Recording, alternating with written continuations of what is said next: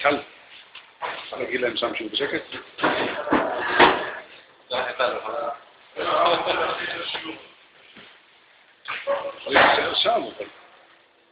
כן, הסוגיה כאן, אה, אה, יש בה כמה חלקים. יש בה חלק אחד שנקרא נכות הימה, זאת אומרת שרבא מספר את מה שסיפרו לו, את כל מה שקורה בעולם של הים. אחר כך יש אה, במדברה, את המפגשים של רבא בר חנא עם אנשי המדבר. לפני שנעבור לסוגיה של המדבר, אני רוצה היום אה, כמה פרטים, אבל לא נוכל לעשות בכולם, אבל בנושא של, עדיין בנושא של הים. בסמיכות לנושא, למה שדיברנו בשבועות הקודמים, אז הגמרא אומרת ככה, אמר רבא, לדידי חזילי, אני ראיתי בעצמי הוא זיליה, הוא זילה, בר יומר, ראם בן יומו. יש בעל חי כזה שנקרא ראם. ראם התנ"כי. יכול להיות. לא יודע מה הכוונה, שגודלו כהר תבור. הוא פחות. בהר תבור כמה אבה ארבע פרצה. ארבע פרצאות. הגויין גורס ארבעים פרצאות. אני חייב לומר לכם, אני גם, לדידי חזי לא הוא זיליה בן יום, אבל את הר תבור אני מכיר. ארבעים פרסות זה המון. ארבע פרסות. גם נראה לי שבע. אה? שמונה קילומטר? שש עשרה קילומטר? היקף יכול להיות. יכול להיות. אבל על כל פנים, הראם בן יומו הוא משהו לא רגיל. ומישחד דצווארי, האורך של הצוואר של הראם זה תלת הפרסה, ובי מרבת דרישא, המקום שבו הוא מניח את הראש כשהוא הולך לישון, זה פרסה וחצי. זה גודלו של הראם. רמה קופתא וסחר לירדן. הוא התקיל גללים הראם וסתם את הירדן. זהו. כן, אז מה, מה, מה, מה נעשה? מה אנחנו אמורים לעשות עם זה? מעניין לדעת אם הראם הזה הוא אה, בעל חי כשר או לא, הרבה הרבה בשר יש פה. מה? אין תקן שליטה כזה. אפשר תקן שליטה קטן, נעביר אותו לאט לאט, בלי שיהיו. כל פנים, זה ברור לחלוטין שלא, לא, לא, לא, אין פה, לו יצויר שהיה כזה בעל חי, גם לא היה טעם שהרבה יספר לנו עליו. ברור לחלוטין שהנושא כאן, הסוגיה כאן היא באמת הגודל הגודל שבן אדם רוצה לקחת לעצמו. כשאמרתי ברור לחלוטין, לא צריך להסתייג, ברור לחלוטין לדעתי. זו הסתייגות מיותרת, כי ברור שמה שאני אומר זה לדעתי, אבל אה, נדגיש את זה כן. אה, זאת אומרת, דיברנו על זה, דיברנו על זה מאוד מאוד, מאוד ברור. האדם חי בעולם שבו, שהעולם גדול ממנו בהרבה. חיים גדולים מאיתנו בהרבה מאוד. שלמה המלך אה, מתאר את זה בקהלת, בתחילת ספר קהלת, איך שום דבר בעולם לא נתפס. שום דבר בעולם לא נתפס. כל הדברים יגעים לא יוכל איש לדבר. ואני רוצה לנסות לתאר למישהו מה, מה, מה קורה. אין לי מילים. אין לי מילים. אני אומר מילה פה, מילה שם. המציאות היא בלתי נתפסת. המציאות היא בלתי נתפסת, היא, היא, היא, לא, היא לא מובנת. לאן בני אדם הולכים? לאן החיים הולכים? אמרתי את זה כאן פעם, המחשבה שיש אנשים שלא מייחסים אליי משמעות, אני יכול ליישב אותה בזה שהם עדיין לא מכירים אותי. רק יכירו ואז נראה. אבל קרה לי כמה פעמים בחיי שפגשתי אנשים שהם הכירו אותי היטב. זו מחשבה מתסכלת מאוד. יש משהו באדם שלא מוכן לקבל את זה. מה, מה זאת אומרת? אפשר להמשיך לעבור את החיים לפני שהכירו אותי ואחרי שהכירו אותי, כאילו לא קרה כלום. זה, זה, זה באמת לא פשוט. זאת האדם בתוך עצמו, יש בו משהו, כנראה משהו צודק, שתופס את עצמו כמרכז העולם. כמשהו מאוד מאוד מאוד משמעותי. מאוד משמעותי. לא נראה לי, אני, אני לא יכול לתאר לפי מציאותי, לא יכול לתאר איך אדם יכול לחיות בלי התחושה הזאת. איך אדם יכול לעשות? זה, זה לא משמעותי. נולדת, לא נולדת, לא קרה כלום. אבל המציאות של העולם היא כזו ש... שלא נותנת לזה מקום. ומכאן מגיע אותו, אותה, אותה נקודה, אותו מהלך שבני אדם עושים, שהם עסוקים בלהגדיל את עצמם. להגדיל, לנפח. לנפח את עצמם. וזה באמת אה, עיסוק מרכזי של הרבה מאוד אנשים וחלק משמעותי מחייהם. להגדיל זה אומר, אף אחד לא יגיד לך לנפח, תביא להגדיל באמת. להעצים את היכולת, להעצים את הכלים, לנסות להתרחב הרבה הרבה מעבר למה שהמשקל שלי האמיתי דורש. באמת, התיאור של, של אמן ושל אחשוורוש הם, הם תיאורים יפים מאוד לתיאור הזה. שתי צורות של התמודדות, שני צורות של תפיסת חיים שבאה לפתור את החידה הזו ששמה אני. מר כדאית ומר כדאית כל, כל אחד לפום חורפי ולפום חורפי שבשת. כל אחד לפי דרכו. זה שתי צורות. שוב, התנ"ך מספר על אה, דמויות אה, פנטסטיות, דמויות מיוחדות שעושות את זה בצורה עוצמתית מאוד. בדרך כלל רוב האנשים שאנחנו מכירים, יש בהם קצת מזה וקצת מזה, וזה לא בכזה סדר גודל. אבל הרעיון הוא אותו רעיון. המן אומר, אני אקח, אמצא דרך איך לנפח את עצמי ולהגדיל את עצמי על כל המרחב כולו. ואחשוורוש אומר, אני אעסיק את עצמי בהנאות באופן כזה שכל יום החידוש שבהנאה יהיה כזה גדול, שישכיח, יסיר את כל השאלות מהשולחן. 180 יום ועוד שבעה ימים של משתה, ואחרי זה באמת צריך לחשוב מה עושים. איך, איך, איזה סיום, איזה אקורד מוצלח יכול לסיים את המסיבה הגדולה הזאת? לא? אין, אין, אין, אין פתרון אחר. זה לא יכול להוביל למקום אחר. אחרי 187 יום של משתה, אני מניח שהראש קורא לו משהו. הראש, החושי, אתה לא יכול להביא לאדם אוכל, מנה אחרונה גלידה. זה לא, זה לא נתפס. זה לא נתפס. האורזיליה בן אני לא יודע למה בחרו דווקא את הראם, אבל יש פה תיאור בולט לעין, שמתכוונים לתת אה, מימדים, ליצור תיאור של בעל חי חדש. היום הוא נולד, בר יוימה, ואיך הוא מתלפח.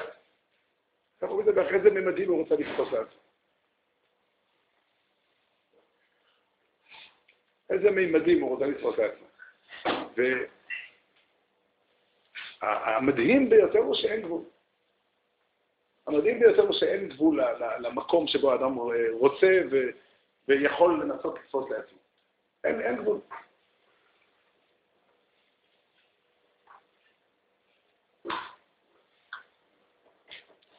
אין גבול.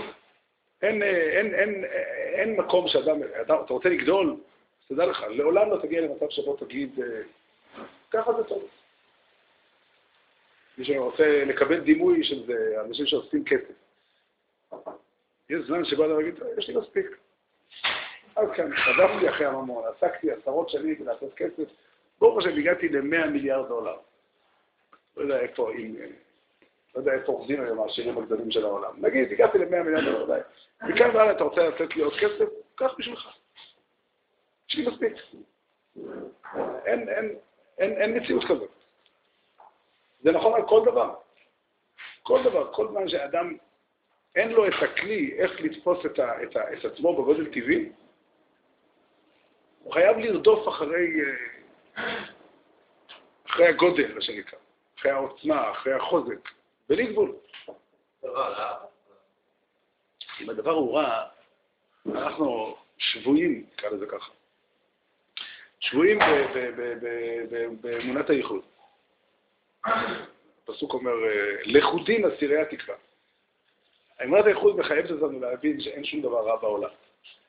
אבל הדברים הטובים, כשהם מופיעים לא במקום הנכון, הם עלולים להיות רעים מאוד. מאוד רעים. וכשאדם רוצה לגדול והוא רוצה, והוא רוצה לגדול, סופו, זה התיאור, הוא כמעט תיאור ציני.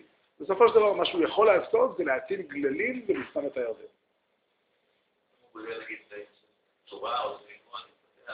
הבעיה היא לא בזה שאדם גדל, הבעיה לא בזה שאדם גדל, הבעיה בזה שאדם תופס את הגדלות כהנושא המרכזי של החיים שלו. חז"ל אומרים, חז"ל אומרים, כי אתם המעט מכל העמים, למה אני אוהב אתכם? כי אתם, כל גדולה שנתתי לכם, אתם ממעטים את עצמכם לפניי. שוב, קהלת אומר את זה בצורה הכי, הכי, הכי ברורה שיכולה להיות. אדם עלול לחשוב, עלול לטעות ולחשוב שהבל הבלים הכל עוול. יש כזאת אב אמינא, יש כזאת מחשבה. יש לומר המלך מצא לנכון לכתוב ספר שלם אה, להתווכח איתה. הבל הבלים הכל עוול זה, זה טרחה. חז"ל במדרש אומרים, מה קרה לך שלמה המלך? משה רבך אומר, והיה לרוקים את כל אשר עשה והנה טוב מאוד, ואתה אומר הבל הבלים הכל עוול? איך זה יכול להיות? איך זה יכול להיות? כל עוד האדם מנסה למצוא בעצמו את, סיבת הקיום של עצמו, מה שנקרא. להיות, אה, יש, יש כזה תיאור בחז"ל, לי יאורי ואני עשיתי, והפסוק. זאת אומרת, יש אדם שאומר לעצמו, אני עשיתי את עצמי. מה, הוא מזומתם? הוא חולה נפש. אם אני אומר שיש פה שוקולד, שוקולד טוב, אבל זה הבל, אין פה ממש בשביל להביא אותי לייעוד שלי. אם אתה אומר את זה על שוקולד, אז נו, אפשר להניח שהייעוד שלך יהיה בעוגת אגוזים ולא בשוקולד. אבל אם אתה אומר את זה על כל העולם כולו, הקדוש ברוך הוא טרח וברא את העולם בשישה ימים, והוא קורא לעצמו מלך העולם. ולהגיד שהעולם הזה הוא הבל הבלים, זה חשוב מאוד להדגיש את זה, כי רוב, רוב הדעים שנדמה לי, רוב האנשים שאני פגשתי, סבורים שהבל הבלים זה מסקנה. וזה ממש טעות בפשט. ממש טעות בפשט. ספר קהלת בארבע פרקים הראשונים עסוק בלהוביל למסקנה שהעולם הוא לא אבל. שברגע שהאדם, שהעולם הוא אבל כל עוד האדם לא אה, מודע ל, ל, ל, ליחס שהוא מקיים עם הבורא. האמונה מוציאה את האדם. לשון חז"ל באותו מדרש, שהעולם לא יוצא מאבלו עד שמגיעה יראת שמיים. זאת אומרת, אמת הוא שהעולם כשלעצמו בלי הייעוד שלו, שהוא החיבור של אדם לאלוקים, הוא אבל. אבל כשאדם מתחבר לאלוקים, אז לכל דבר יש משמעות. אז, אז לשוקולד יש משמעות עצומה. עד כדי כך, שאתה יודע היטב, שכשאדם אוכל שוקולד, הוא מברך על זה ברכה, ראשונה ואחרונה. ולך תדע איזה תיקונים עושים בעולמות אה, הברכות שלו. אין, אין סוף. מי שבאמת סבור שהשוקולד הוא אבל הבלים, למה אתה מברך עליו? זה ברכה לבטלה. על כורחנו שהשוקולד הוא לא אבל. אלא מה, שאם אדם אומר, מה יש בשוקולד? אני יכול לאכול, ותוך כדי האכילה אני אשכח לחשוב בתכלית הבריאה. זה מה שהאוכל, השוקולד יכול לתת לאחשוורוש. אז הוא ישאל מיד, בסדר, אחרי השוקולד, מה יהיה השלב הבא? ומגיעת אסתר מספרת לך איך אחשוורוש הגיע מהמהלך הזה להרוג את ושתי, ואיך המן הגיע מזה להרוג את עצמו. זה לא. זה לא. רק הירדן, איך אומרים, לסתום את הירדן, זה אתה יכול. לסתום את הירדן, זה אתה יכול. הוא מקור מים חיים עיקרי ומרכזי בארץ ישראל. קודם כל. גויין אומר שהירדן הוא המעבר, כשרוצים לעבור אה, מחוץ לארץ לארץ. לעבור את הירדן. כן, ברור. אין לי בעיה, אין לי בעיה, אבל כל אחד מבין שלסתום את הירדן זה נכון. זה יכולת. זה יכולת. מי שמנסה לראות את החיים ולבחון, צריך לרדת, כל אחד להתבונן בעצמו ויראה. יש בנו דבר קיים, הערצה ליכולת. הערצה ליכולת היא תכונה אנושית מוכרת. בחלקים מסוימים של העולם העצימו את ה... את ה החשיבו את היכולת כנקודה הכי מרכזית. להראות שאתה יכול. להראות שאתה יכול, להראות שאתה יכול להתרכז במחשבה שעה שלמה. להראות שאתה יכול, להראות שאתה יכול ללמוד את כל הש"ס. אם אתה עסוק בלהראות שאתה יכול, היכולת בעצמה היא, היא אמצעית. אם אתה עושה עם היכולת משהו, דבר טוב, אז מה טוב? אז זה דבר נפלא. אבל השאלה היא שוב, מהי נקודת המרכז של החיים? נקודת המרכז של החיים זה מערכת הקשר של, קודם כל, מהו אדם? אדם הוא יצור שיוצר קשר. הקדמונים קראו לאדם מדבר. והפסוק אומר, יותר נכון, אונקלוס מתרגם על המילים, ויהי האדם לנפש חיה לרוח ממלא. עיקרו של האדם זה הדיבור. דיבור זה עובר קשר. לאדם יש מערכות של קשר עם אנשים, ויש מערכות, מערכת של קשר רצינית, מהותית, שהיא נותנת את התוקף לכל מה שקורה בעולם, וזה יראת שמיים. יראת שמיים לאו דווקא במובן של, אולי בעיקר לא במובן של יראת העונש, במובן של יחס רציני לאלוקים, לבורא עולם. אם אתה יוצא מהנקודת מבט הזו, אז כל מה שאתה עושה יש לו משמעות.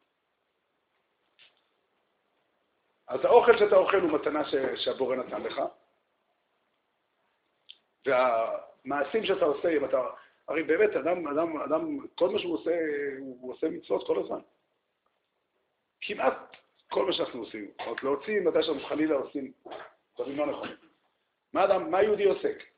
יהודי עוסק בלפרנס את המשפחה שלו. אין לך מצווה גדולה מזה. השאלה היא מה נקודת היחס, איך אתה מתייחס? הבורא שם אותי פה, בורא עולם, הקדוש ברוך הוא שם אותי פה כדי לדאוג לאשתי ולילדים שלי, כדי לדאוג לעצמי. אני ממלא את, ה, את, ה, את, ה, את המקום האמיתי שהקדוש ברוך הוא נתן לי. זו המסקנה של שלמה המלך, אני לא מדבר על המסקנה בסוף הספר, מסקנה בפרק ד', עת ללדת ועת למות, אין, אין מעשה מסוים שהוא נכון. כל סיטואציה שאתה נמצא, אם אתה עושה, היא בעצם פנייה שהקדוש ברוך הוא פונה אליך, מה עכשיו עושים? ואם אתה הגעת לרגע שהדבר הנכון הוא להשליך אבנים, ועשית את זה, אז הגבת נכון ענית נכון לפנייה של הקדוש ברוך הוא. והבריאה כולה מדברת אליך, והיא בעצם הדיבור האלוקי. תעשה, תגיד, כי זה כל האדם. זה כתוב בסוף כהן. זה המסקנה הסופית באמת. זה כל האדם. חוץ מזה, כל העולם הוא אבל הבריא. אבל שוב, כשאדם יוצא מנקודת מבט של אמונה, אין דבר בעולם שהוא אבל. אין דבר בעולם שהוא אבל. באמת, לאכול שוקולד זה דבר נפלא. אם אתה שם אותו בקונטקסט הנכון, אתה אומר, הקדוש ברוך הוא שם ונתן לי, אשר ברא בריות טובות ואילנות נאות ליהנות בהם בני אדם. כן.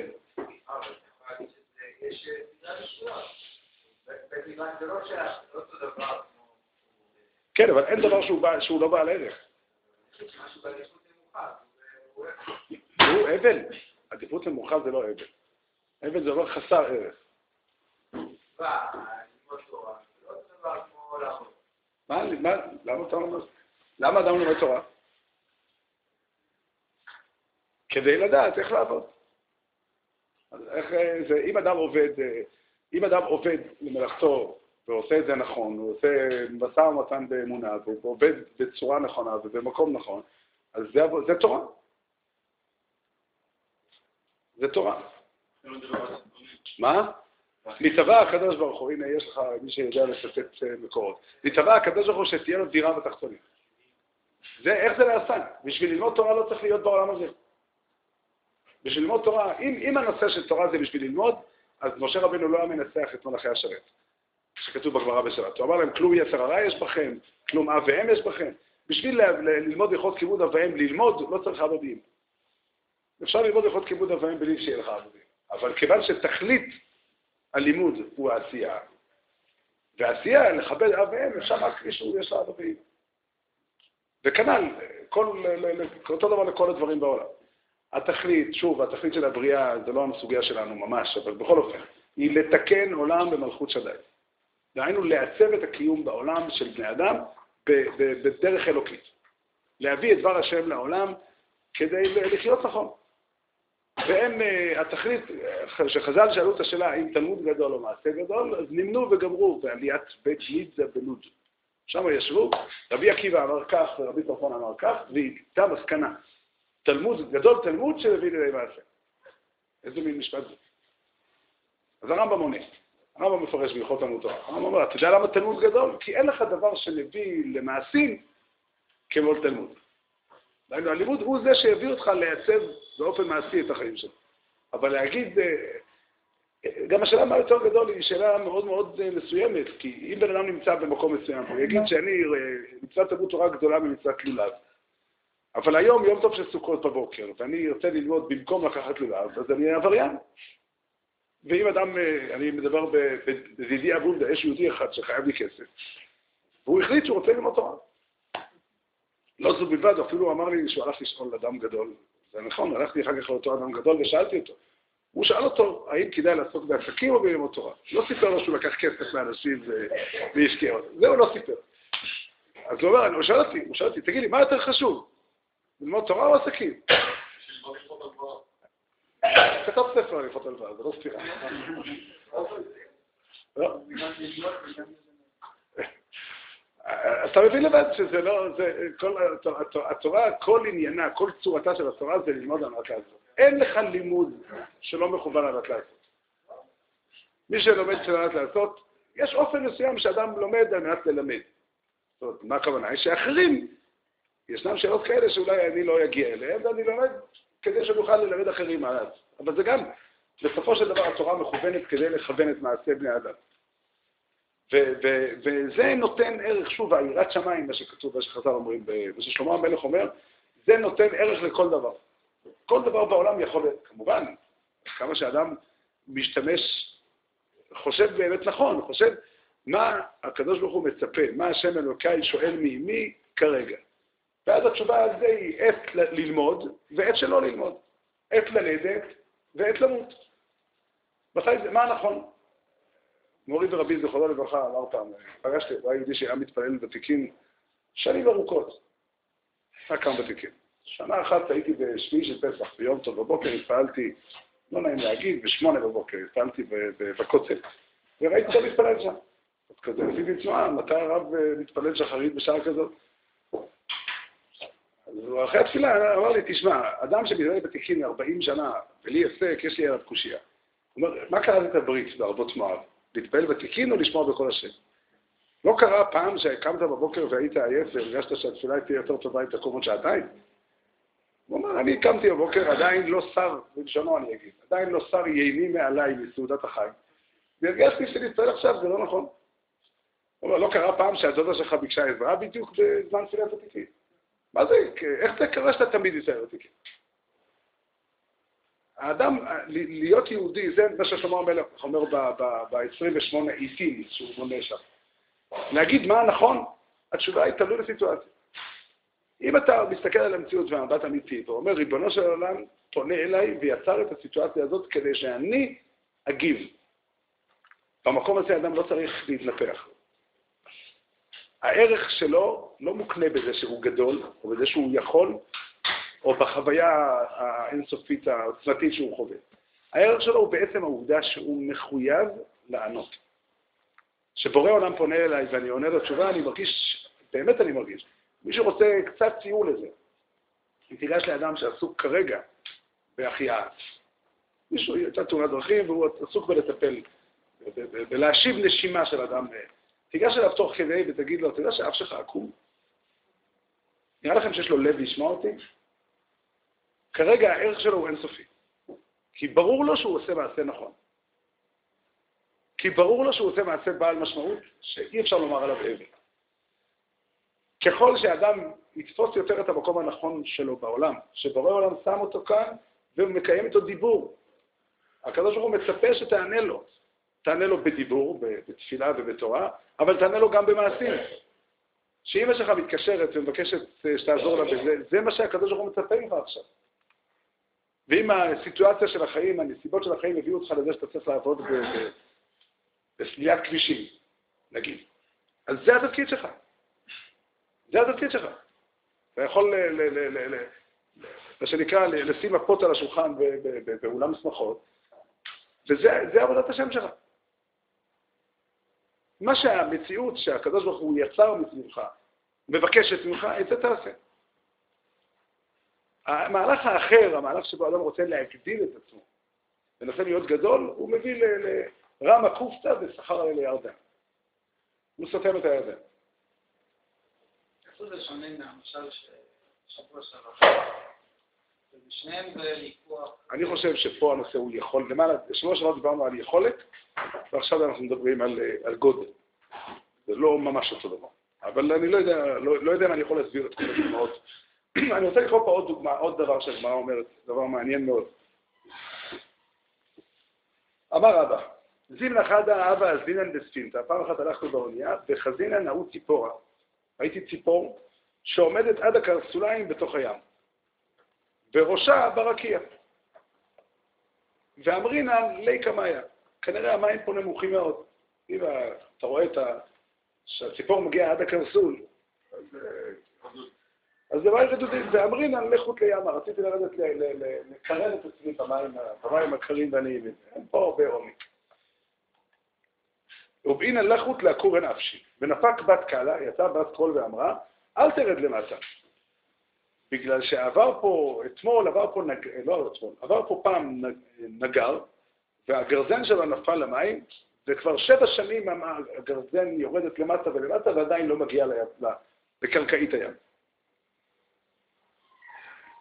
ולאו משום דנפי שמאיה, לא משום שהמים שם הרבה, אלא משום דרדיף שמאיה, שהמים זורמים חזק. עד כאן הסיפור.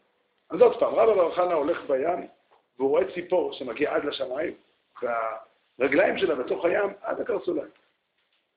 כיוון שהוא רואה את הקרסול של, ה, של הציפור, אז הוא אומר, אפשר לרדת את המים האלה, קצת להרטיב, קצת להתרטב ביום החם, מזג אוויר חם מאוד היום. יצא בת קול והצילה אותו. נראה לך שהמים פה, שבע שנים הגרזן נופל ונופל ונופל ולא מגיע לקרקע. אבל אל תחשוב שזה בגלל שהמים הרבה. בגלל שהמים זורמים חזק. לכאורה, לכאורה, כמו שאדם רוצה להגיע לשמיים, הוא רוצה גם להגיע לקרקע. הוא רוצה לתפוס את המציאות. והנה לך מקום שבו אתה יכול, הקרקעית מכוסה, מכוסה בים. אי אפשר לראות אותה. אי אפשר לראות אותה. אנחנו, אה, שחיים על פני היבשה, נראה לנו שאנחנו תופסים את המציאות, לפחות, יש לפעמים, יש לנו אשליה כזאת, שאנחנו תופסים את המציאות לגמרי. אבל כבר הזכרנו את דברי שלמה המלך, כל הדברים יגעים לא יוכל איש לדבר. מה באמת קורה? לאן הדברים הולכים? אז הנה, הנה לך מקום שבו אתה יכול לרדת לעומק בקלות. הנה, יש פה ציפור שמהווה בשבילך קנה מידה, יש פה טיפה מים למטה. הנה, היא עומדת רק בקרסול, וזה לא סתם ציפור, זה ציפור שכבר השיגה את השמיים. ראשה מגיע עד לשמיים. והיא מגיעה עד למטה. זה החלום הכי, הכי גדול. להיות, אה, מה שנקרא, סולם מוצב ארצה, יציב וחזק בארץ, וראשו מגיע השמיימה. מישהו מכיר חלום יותר יפה מזה? זה לתפוס את כל המציאות כולה. ואחרי שהחלטתי שהציפור מגיעה לשמיים ואני מוכן, אה, נאלץ לוותר על השמיים, לפחות לגוע בקרקע אני רוצה. לפחות תתפוס את הקרקע אני רוצה. בוא, בוא, בוא, בוא, בוא תגידו לי, הוא לא צודק? רבא לא צודק בשאיפה שלו? מי לא, מי, מי, מי לא מוותר על זה? יש פה דבר עמוק. יש פה דבר עמוק. זאת אומרת, הקדוש ברוך הוא שם את האדם בעולם, והוא אמור לחיות פה בלי לדעת. הוא אמור לחיות פה בלי לדעת. זאת אומרת, הידע שיש לי הוא ידע מאוד חלקי. בהרבה מאוד מקרים, אתה יודע, אתה מלבן נושא וחושב עליו הרבה, ומגיע להבנה, ונראה לך שאתה יודע את הכל, ורק פרט אחד חסר. לצערנו, הפרט המרכזי. מה? הפרט המרכזי. זה, זה, זה, יש פה, יש פה, אני רוצה גם לשים לב לשיטה הזאת, זאת אומרת, כאילו, איך אנחנו קוראים כאלה מאמרים, איך אנחנו ננסה לפענח אותם. כל אחד מהסיפורים האלה יוצר איזושהי תחושה בלב.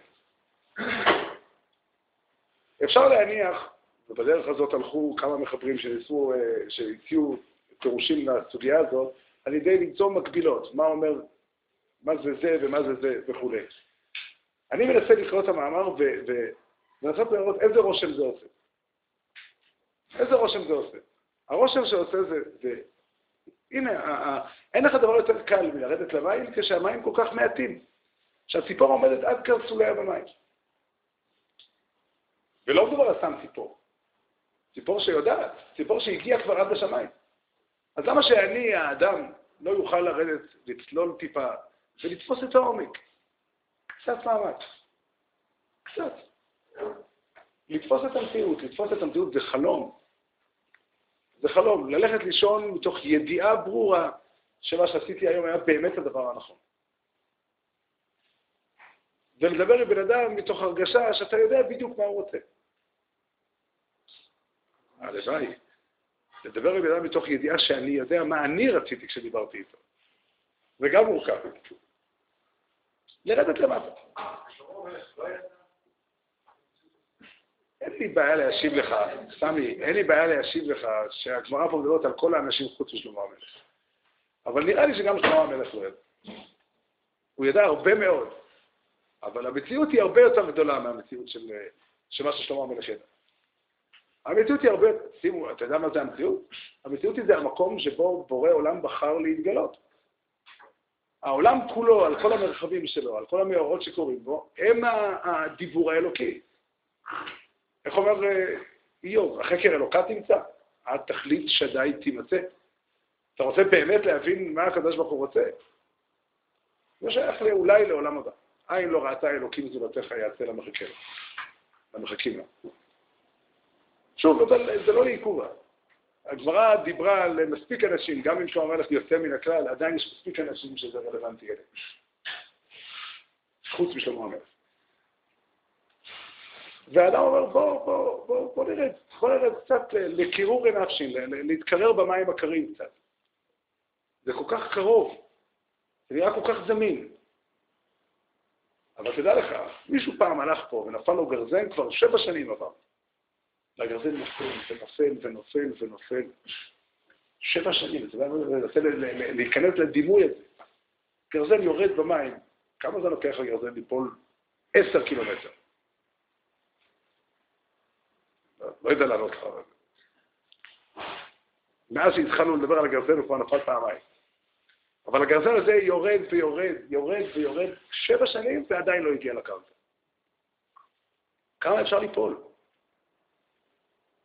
כמה אפשר ליפול? אין סוף. זה לא מפחיד? אין סוף. זה לא בגלל שהמים הם הרבה.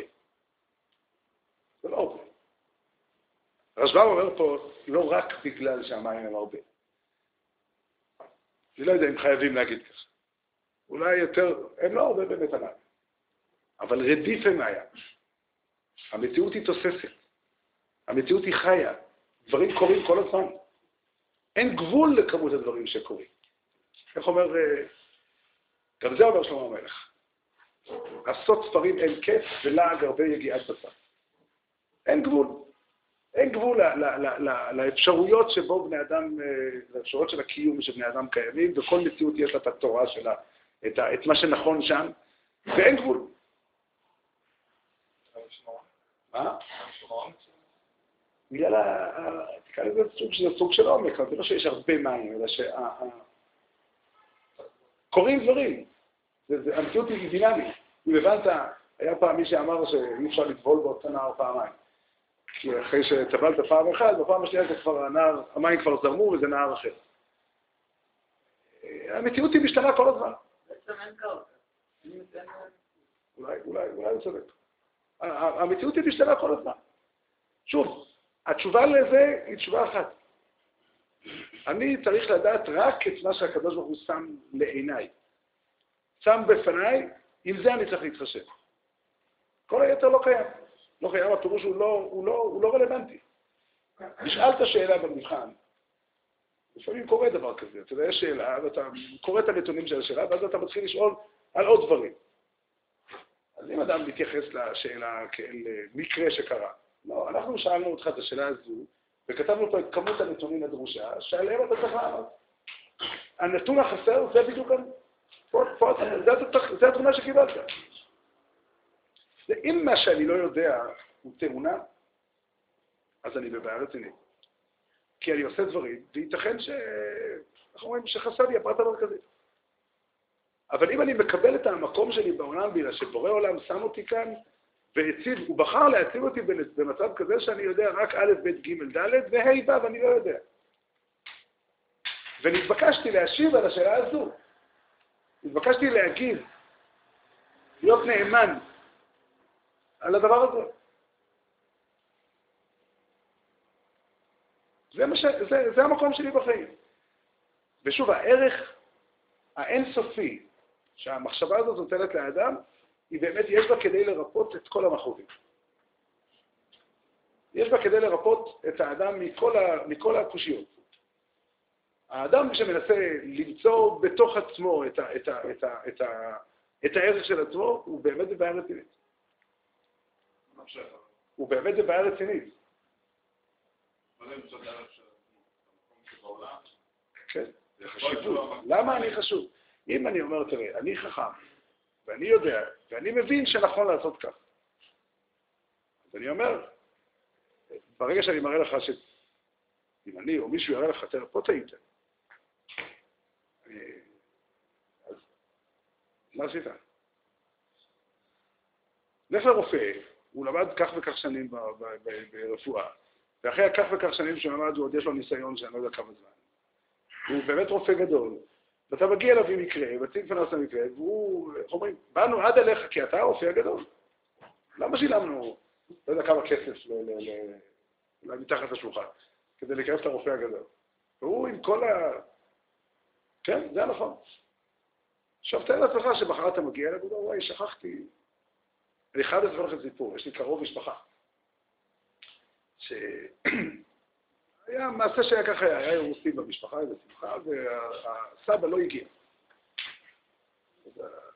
אחד הבנים שלו היה יהודי עשיר גדול, התקשר לאבא, מה קורה? הוא אומר, אני לא מרגיש כל כך טוב. נשארתי לבד. אז הוא מהר לקח את האוטו, נסע הביתה, נסע לאבא שלו הביתה. קוראים לזה היום controller, אדם, הוא אדם שהכל מנהל, כאילו, זו תפיסת החיים שלו. לקח אותו לחדר מיון, בודקים אותו הרופאים בחדר מיון, אמרו, תשמע, לא רואים כלום.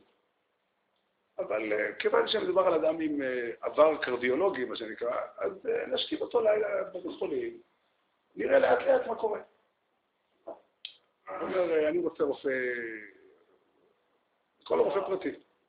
אמר לה, הרופא, נראה לי, לא נראה לי שיוסיף לך הרבה, אבל בבקשה, יש פרוצדורה, מרימים טלפון, הרופא מגיע באמצע הלילה לחדר מיון, הפרופסור הגדול בודק את החולה, אומר, אני חייב לומר, שאין לי מה להוסיף למה שאמר הסטאז'ר, מה שנקרא, הרופא הזוטר בחדר מיון. כל הנתונים הם בסדר, אבל אין ברירה. זה, מה שיש. הוא אומר לו, תשמע, אני קראתי לך לא בשביל שתחזור על מה שהרופא הוא אמר. מה עוד אתה יכול להציע? הוא אומר, אני אגיד לך משהו. אם אתה בדווקא רוצה לעשות משהו, נראה לי, כיוון שיש פה אה, עניין קרדיולוגי, סביר להניח שלתת לו מדלל דם, זה יקל על המצב. סביר להניח. אני לא חושב שזה צודק. אבל אם אתה מאוד רוצה לעשות משהו, אז את זה נעשה. בסדר. שעתיים אחר כך האדם איבד את ההכרה והתברר שהוא סבל בדימום במעיים. עכשיו, ישאל שואל, מה אתה רוצה? אדם עשה את מה שהוא יכול לעשות. כל עוד שאדם באמת מבין שהוא פועל במסגרת התפקיד שהבורא הטיל עליו, במסגרת הגבולות שהקדוש ברוך הוא רוצה ממנו. הוא שם אותו, אני, התפיסה שלי שאדם אחראי מאוד מאוד חזק על הסביבה שלו. יש לו אבא שמרגיש לו טוב, הוא חייב אה, לטרוח ולהתייגע בשביל לעשות. אבל, איך אומרים, אני בא, אני איש שיש לי כסף. איך אומרים, לא הבאתי אותך, את המשפט האומלל הזה, ושתחזור על מה שאמר הרופא הזופר. זהו. זה המציאות. עכשיו, הייתי אצל אותו אדם אה, לנחם אבלים. עבר עוד עשר שעות והאדם נפטר. אולי יותר, אני לא זוכר בדיוק. הייתי מנחם אבלים שם. הוא סיפר את הסיפור ואמר איזה טיפש הייתי. הוא לא היה טיפש. הוא לא היה טיפש. אבל השאלה היא, עוד פעם, מה נקודת המוצא של בן אדם בחיים? נקודת המוצא שקהלת רוצה ללמד אותך היא הנקודת מוצא הזאת. המציאות כמו שהיא לא ניתנה לך. היא מוטלת עליך. אבל תדע לך שהבורא מדבר איתך דרך המציאות. וכששואלים אותך שאלה, כשהקדוש ברוך הוא שואל אותך שאלה, והוא שם מולך בן אדם ברחוב שעומד ומבקש כסף, אז השאלה היא מה הוא רוצה שתשיב לו עכשיו. מה הוא רוצה שתענה לו עכשיו? תנסה להיכנס לכמה דקות לחוויה הזאת, אני חושב שזו חוויה שאין לה, לה גבול. חוויה משחררת לגמרי. היא מטילה חובה, היא מטילה אחריות, היא מטילה תפקיד רציני, אבל אני לא צריך להצדיק את הקיום שלי בפני אף אחד. אני מספיק חשוב שהקדוש ברוך הוא בכבודו ובעצמו מצפה שאני אעשה משהו. מה אני יודע? מה, ש... מה שהוא בחר שאני יודע. אם יש פה משהו ללמוד, אני אנסה ללמוד, זה חלק מהתפקיד שלי, לברר עוד, לשאול. אבל אני אף פעם לא אומר לעצמי, רגע, מה אני יכול? מה שאתה יכול, זה מה שאתה צריך לעשות. זה המקום האמיתי שהקדוש ברוך הוא שם אותך. לפעמים זה יחייב אותך לרקוד, לפעמים זה יחייב אותך לבכות. לפעמים זה יחייב אותך לכנוס אבנים, או כסף, ולפעמים זה יחייב אותך להשליך אבנים או כסף. אין שיטה. השיטה היא המציאות, מה שהמציאות אומרת טוב, מתוך ידיעה שהמציאות היא לא מקרית. המציאות היא דיבור אלוקי. המציאות היא הפנייה, היא השפה שהקדוש ברוך הוא מדבר איתך. ושוב, אותו, אותו ציפור שנקרא, כאן כתוב בגמרא, אמר רבא שיהו זיז סדאיו, דכתיב וזיז סדאי עמדי. הציפור הזו, יש לה שם. בתהילים פרק נ' נזכר הביטוי זיז סדאי עמדי. הבעל חי שזז בשדות, אומר, אומר, רבשי אומר, הציפור הזו שראה רבא, אני יודע איך קוראים לה. הכוונה היא, אני חושב, זה, הציפור הזו היא ציפור שנמצאת איתו יתברך. זה, זה אותו בעל חי ש, שהוא לא שייך לסדר שלנו. הוא לא משקף את הסדר הרגיל. אל תלמד מהציפור. מה שהציפור יכולה לעשות, אתה אל תעשה. מה הרגליים שלו עושות? איך הוא מסתדר, איך הציפור מתמודדת, אינני יודע. זה, לא, זה מה שאמר רבא. זה רבא שלי. אל תנסה לחשוב שאם הציפור יכול, אז גם אתה יכול. אתה לא נמצא שם. אתה נמצא למטה בעשרה טפחים. אתה נמצא בעולם שלך, ושם אתה צריך לפעול, שם הקדוש ברוך הוא רוצה בך. אני קראתי מישהו שמספר סיפור חסידי, אני יודע בדיוק. ככה, ככה אומרים שאדם אחד עלה לשמיים, דפק על הדלת של בורא עולם, אמר, ריבונו שם, הסתובבתי בעולם וניסיתי למצוא אנשים שאני יכול לספר להם בשבחך. ולא מצאתי. אנשים לא עניין אותם מה שאני אומר. אני החלטתי לעלות לכאן ולדבר באוזניים שלך. אמר לו הקדוש ברוך הוא, אני שמתי את אוזניי באוזניהם של בני אדם. אין לך ברירה. אתה רוצה לדבר איתי, אתה צריך למצוא את השפה לדבר עם בני אדם. לא יודע מי סיפר את הסיפור, ואני לא יודע, קראתי את זה באיזה אלון כזה שמחלקים בבתי הכנסת. אבל זה מאוד מאוד יפה. הקדוש ברוך הוא, אם, אם היה לי תפקידים אחרים, אם הייתי זיז שדי, אם הייתי ציפור שעומדת, שתופסת את המציאות עד למטה ועולה עד לשמיים, הרבה דברים היו נראים אחרים. אבל הקדוש ברוך הוא שם אותי כאן, ונתן לי כמות מסוימת של יכולת, כמות מסוימת של אינפורמציה, כמות מסוימת של הבנה, כמות או עוצמה מסוימת של יכולת. ופה אני צריך לפעול. ובורא עולם, האוזניים שלו נמצאות כאן במציאות כדי שאני אשיב לו כאן. נשיב לו באוכל שאני אוכל, ביחסים שאני מקיים עם אבא ואימא שלי, באופן שבו אני משתדל לחנך ילדים, באופן שבו אני דואג לפרנסה שלי, באופן שאני לומד תורה. כל הדברים האלה הם הדיבור שלי עם אלוקים, ובשביל זה אני נמצא. וזה הכל. בלי לגעת בקרקע ובלי לגעת בשמיים, יש פה מספיק ערך בשביל לקיים את כל המציאות כולה. אני שווה. אף אחד לא יכול לבטל את הערך שלי. והראיה שבורא עולם עדיין מצפה ממני למשהו. עדיין בורא עולם פונה אליי, הוא לא התייאש. כל יום מחדש. כבר הרבה, הרבה שנים, הוא כל יום פונה מחדש, הוא אומר לי, תעשה היום משהו. זה השפה, זה הצורה שיהודי אמור לחיות. זה הצורה שיהודי אמור לחיות. וזה באמת, הדרכים האחרות מובילות את האדם לסתום את הירדן. זה מה שהוא יודע לעשות. או להרוג את עצמו, או להרוג מישהו אחר, לא יודע. זה, כשאדם עסוק בלנפח את עצמו, או בלאבד את התפיסה שלו, או כל דרך אחרת להתמודד עם, ה, עם האני החלש, סופו ל, ל, ל, להגיע לאבדון. שם השורש הרע. הגלים הגדולים של הים, שרוצים להחריב את הכל, מגיעים משם. זהו, השם, השם ייתן לנו תמיד כוח ללא תורה ולהשתדל לקיים אותה. להשתדל לקיים אותה ובאמת לשלוט, אה, יש פה עושר שאין דומה לו.